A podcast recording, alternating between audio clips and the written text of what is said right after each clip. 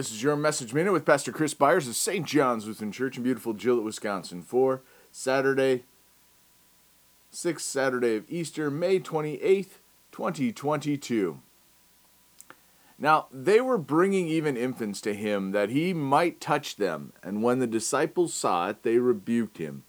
But Jesus called to them, to them, called them to him, saying, "Let the children come to me, and do not hinder them, for to such belongs the kingdom of God. Truly I say to you, whoever does not receive the kingdom of God like a child shall not enter it." Luke eighteen, verses fifteen through seventeen. I have heard this verse used as a defense for the concept of the age of accountability, and a defense to not baptize infants and young children.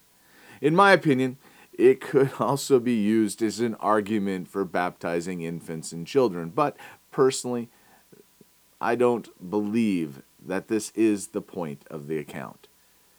When Jesus rebuked those preventing the infants and children being brought to him, I believe he was highlighting the nature of the action being done. The hunger and the excitement to place them with our Lord was high.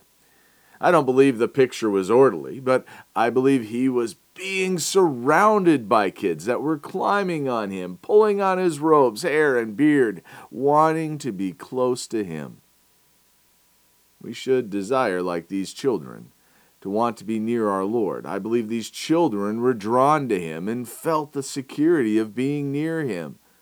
Our Lord desires the same for us as we seek to be near him, spend time with him, and enjoy his company, not out of fear of loss and condemnation, but out of just being in his presence. Let us pray. I thank you, my heavenly Father, through Jesus Christ, your dear Son, that you've kept me this night from all harm and danger, and I ask you to protect me this day also from sin and every evil, that in all I do today I may please you. For into your hands I commend myself, my body and soul, and all that is mine. Let your holy angel watch over me, that the wicked foe have no power over me. Amen.